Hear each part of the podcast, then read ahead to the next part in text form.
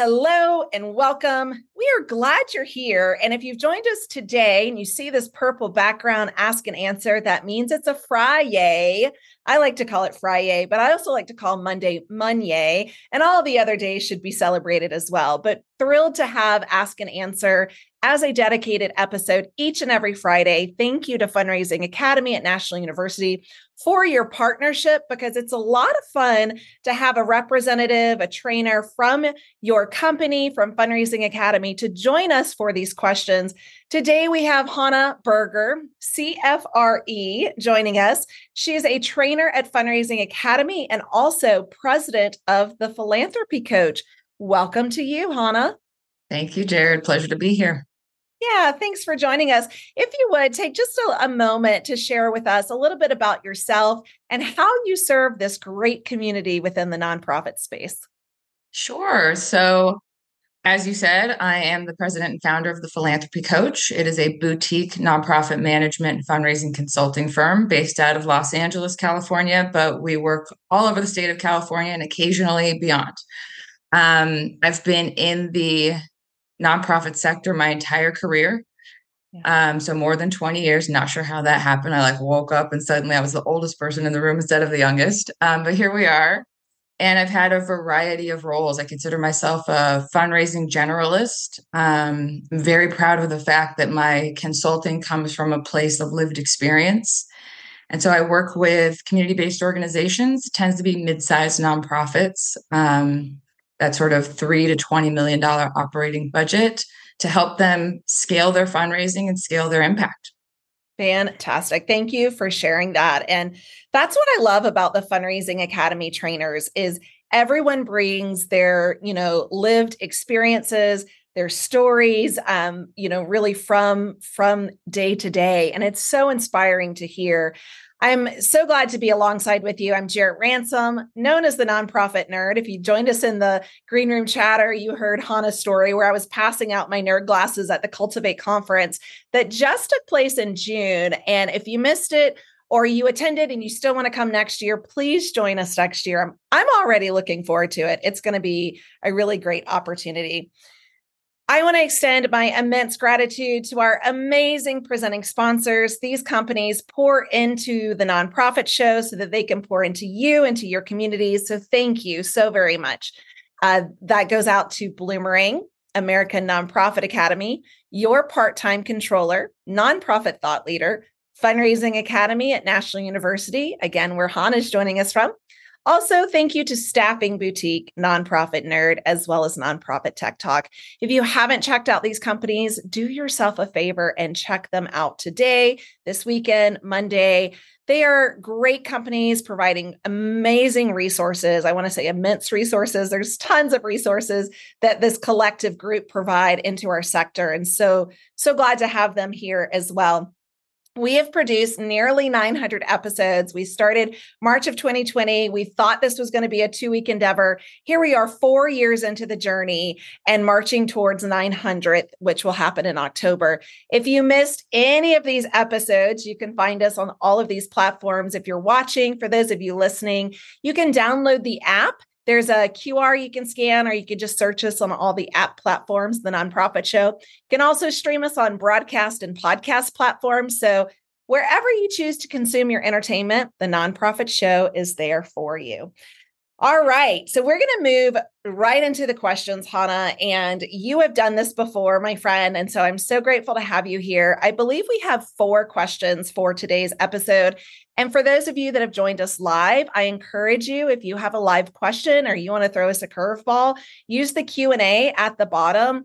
Hannah and I will do our best to fit that into today's episode and also do our best to answer it. So if you have a burning desire or you have a current situation that you would like us to address right here right now, that's what we're here for. Okay, Hannah, Jamie in my local community, Phoenix, Arizona, wants to ask you about your designation. So, can you please talk about your CFRE designation and how this has imp- impacted your professional fundraising career?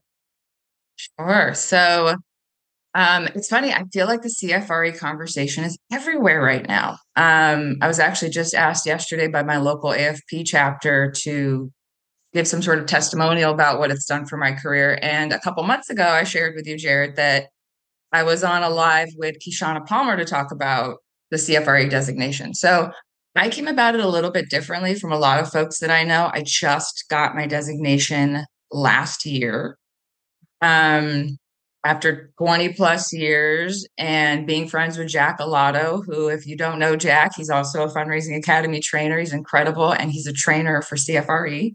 I feel like um, his name and CFRE are synonymous, right? Um, absolutely. Jack CFRE. yeah.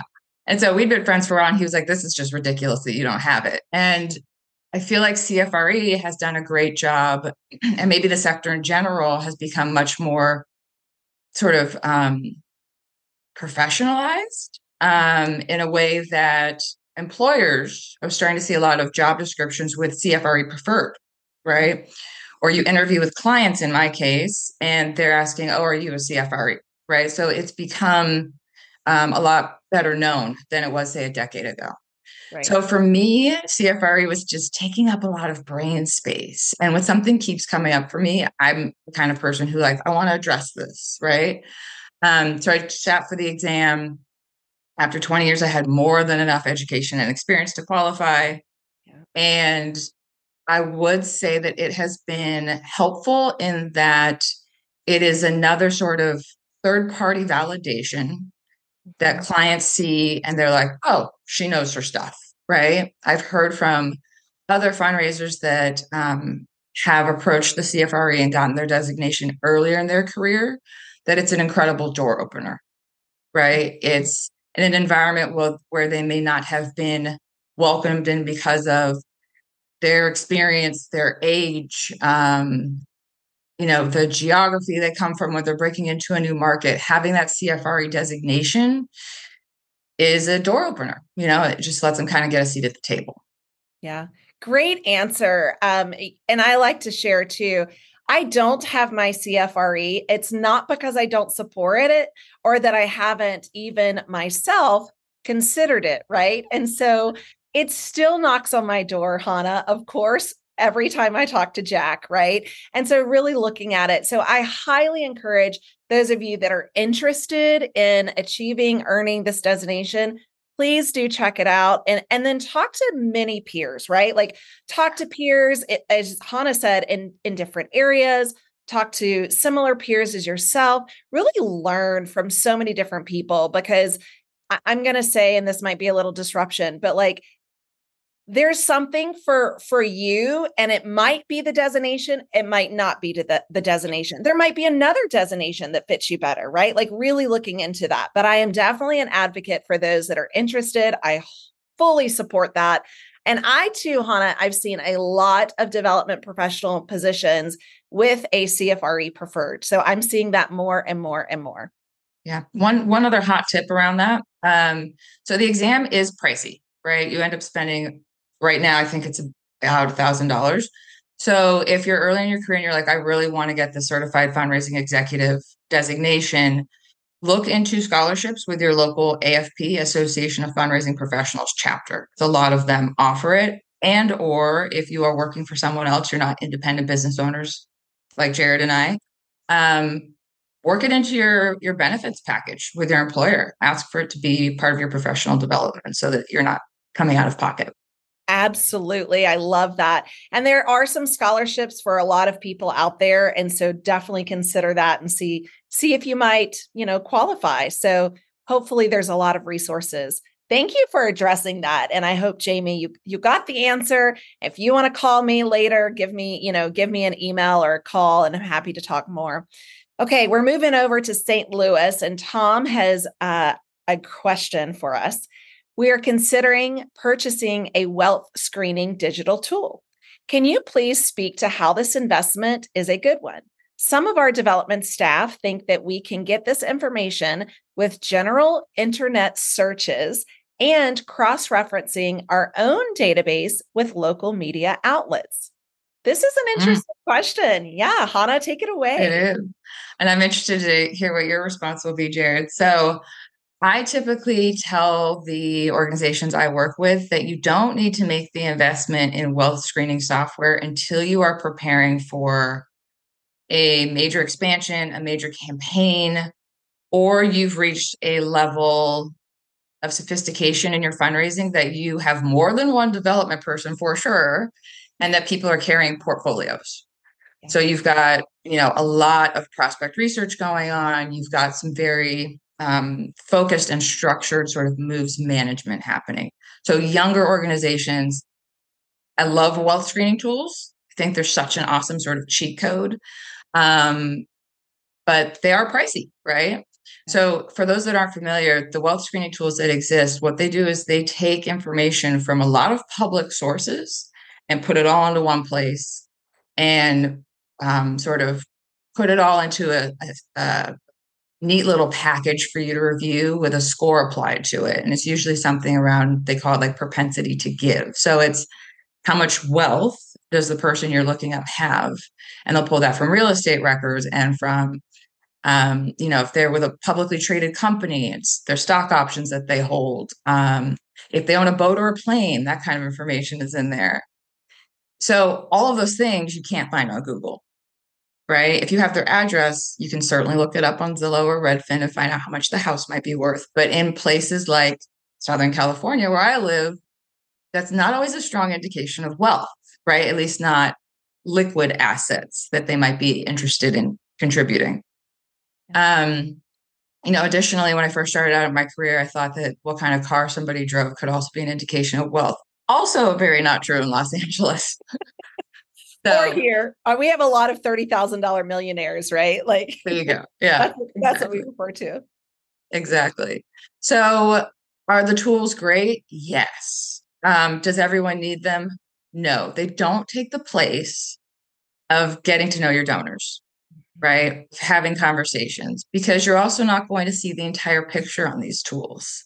You know, um, there's a huge transition of wealth happening with the boomer generation, you know, tr- handing off their assets to their their um, offspring and other family members, and you're not going to see that full story, right? Um, things that go into trusts you can't see. Right. So there's a much bigger picture there that you're only going to get to if you're actually sitting down and talking to your donors, getting to know the full picture of what their lives look like and understanding what they're interested in and what kind of impact they want to have. Yeah. Ditto to that, my friend. Absolutely. I've worked with a lot of small shops, mid-sized shops, and very few that have access to wealth screening. We might have played with it 30 45 day trials right to see what kind of information it can provide. I always like to search myself to see is this accurate right? Like what is the data that's being pulled? Um, how how is it changing from one platform to the other? I would echo right like really if you are at a place where you can truly implement wealth screening again many of these organizations it's a one person, two person shop. And I think adding a wealth screening tool uh, platform is another level of responsibility. And when we look at capacity, you might not have the capacity to truly utilize that platform for its full intention, right? Like there's so much information you can pull from it, but do you have time to do that? I also want to, you know, call out there's prospect researchers out there and you might want to consider bringing in a prospect researcher for a project base as opposed to adding a tool that maybe you're unfamiliar with driving um, you know and and to have this prospect researcher drive the data and provide that to you. So I'm not opposed to wealth screenings, but I certainly want all of you, as we just came off of celebrating Nonprofit Professionals Day, you know, to make sure that you can use the tools that you have. And we had a great conversation this week with uh, Tim Lockie of the Human Stack and just hmm. some really good information around how are we stacking technology to also benefit our human stack right of people and and that capacity so Hannah, I loved your answer. And I would just say, you know, echoes and and absolutely, you know, I I echo everything that you're saying there. So yeah, it's it's interesting. And I always find the software to be fascinating. I always like to run some records and see what is this pulling, you know? yeah. Have you pulled yourself? And and if so, like was it was it accurate or were you like, that's strange? What what have you seen for yourself? Have you pulled that for yourself, Hannah? Oh, of course. Yeah. Um that interesting? Yeah, it comes back as strange. I mean, it's usually I think it overestimates my um liquid assets a little bit. But, Your propensity to give. Yeah, right. absolutely. well, good insight here. Oh, there's a lot of O's here. I see overwhelmed in Ohio. Okay, here we are. How valuable do you think it is to send out our leadership to speak at community groups such as Rotary and Kiwanis organizations? Our team is stretched as it is, and I'm not sure how we can manage booking our staff at small events that might not achieve any impact. Oh, this one hits home, Hannah. And I, I hear you overwhelmed in Ohio, Cincinnati. And Hannah, I would love for you to address this and what you're advising with those that you work with. Uh, I, I want to have a conversation with this person and identify the overwhelm, right? Like that's immediately where my yeah my coach brain goes. Um, but I will answer the question first. So here's the thing about getting in front of service clubs, congregations, um, any kind of group that is its own community within your community. I know it's what I hear from clients is like they only give grants of like two thousand dollars. Is it really worth our time to like make space to go to this luncheon that's really going to take three hours? Blah blah blah blah blah. The answer is yes, and here's why. When you're in front of a group of people who have opted into joining an organization that is inherently philanthropic, right? So I called out service organizations. I would include fraternities and sororities in that. I would include um, congregations, like I said, churches, temples, mosques, um, you know, any sort of uh, group that has philanthropy at its core. You're not just going in there for that single grant opportunity, you're opening up the eyes of everybody in the room to your organization's mission and work right? So it's actually a shortcut to dozens of potential new do- donors, right? So I'm a big fan of making space for this. Um, a couple of consultants on my team are longtime Rotarians. My dad is a longtime Rotarian. I was a longtime member of the Kiwanis Club of downtown San Diego when I lived there. And there were really fruitful relationships come from those those sub communities, right? What do you think, Jarrett? You know, it's funny. I started in my career, gosh, a long time ago. I, I say 20 plus, And definitely my development director was pushing me out to go to these organizations, right? Like go network, go mingle, go meet the community leaders. And whenever we had an opportunity to present on the organization, she really nudged me to do that. Right. And so mm-hmm. I the same thought. Early in my career, I will say I was gung ho for put me in any room, send me to any free meal and I was absolutely there, right? Early in my career. Later in my career, I probably see it similarly as overwhelmed in Ohio where it was like how can I fit this in my schedule? There is so many juggled, you know, deadlines and tasks. And I found it more of a nuisance. But I love what you said, Hannah, and I cannot echo that sentiment more and more. It is a fast track to a very civically engaged community that then allows you tenfold opportunities to meet other other leaders, other champions. These could be volunteers, they could be potential board members, they could be, you know, potential community partners, right? Like leaders of other organizations that you could uh, apply for grants together and what that might look like to even elevate further your community. So I say absolutely that this is an opportunity you want to take advantage of. I also hear you with the capacity and the overwhelm, kind of what we were just talking about with the wealth screening, yeah. right? What can you do? And the uh, often these meetings happen on a regular basis. If you can't make all of them this month, what can you make this month? What can you push into next month and create a calendar that seems manageable? That's what I would recommend. What about advice? Is that yeah? Yeah. And then the, also really sorry to look at your team look at their personal schedules, right? Like I'm still doing school drop offs, but you know, I, I, don't pick up until later. So, depending on the schedules of your team, figure out who can do those early mornings, who can get, do those evenings, who's best for the lunch.